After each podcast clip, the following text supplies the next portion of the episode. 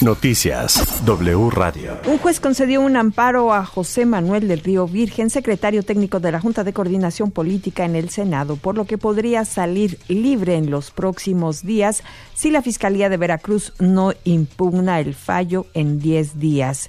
Del Río Virgen es señalado por su presunta participación en el asesinato de René Tovar, candidato a la presidencia municipal de Cazones, Veracruz.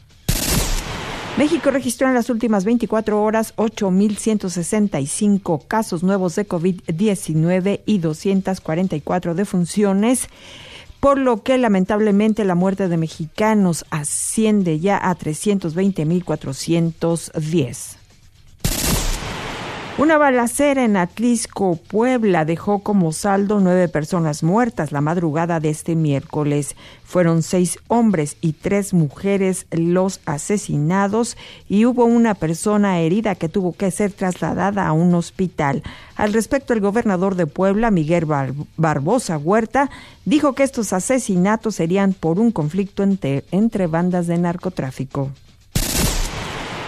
Y se informó que el aeropuerto a Felipe Ángeles tendrá un vuelo internacional el día que se inaugure el veintiuno de marzo. Este vuelo, es, este vuelo será proveniente de Caracas, Venezuela, a través de la aerolínea Conviasa. Esto se confirmó en el día de ayer. Toda la información en doble u radio punto com punto m x.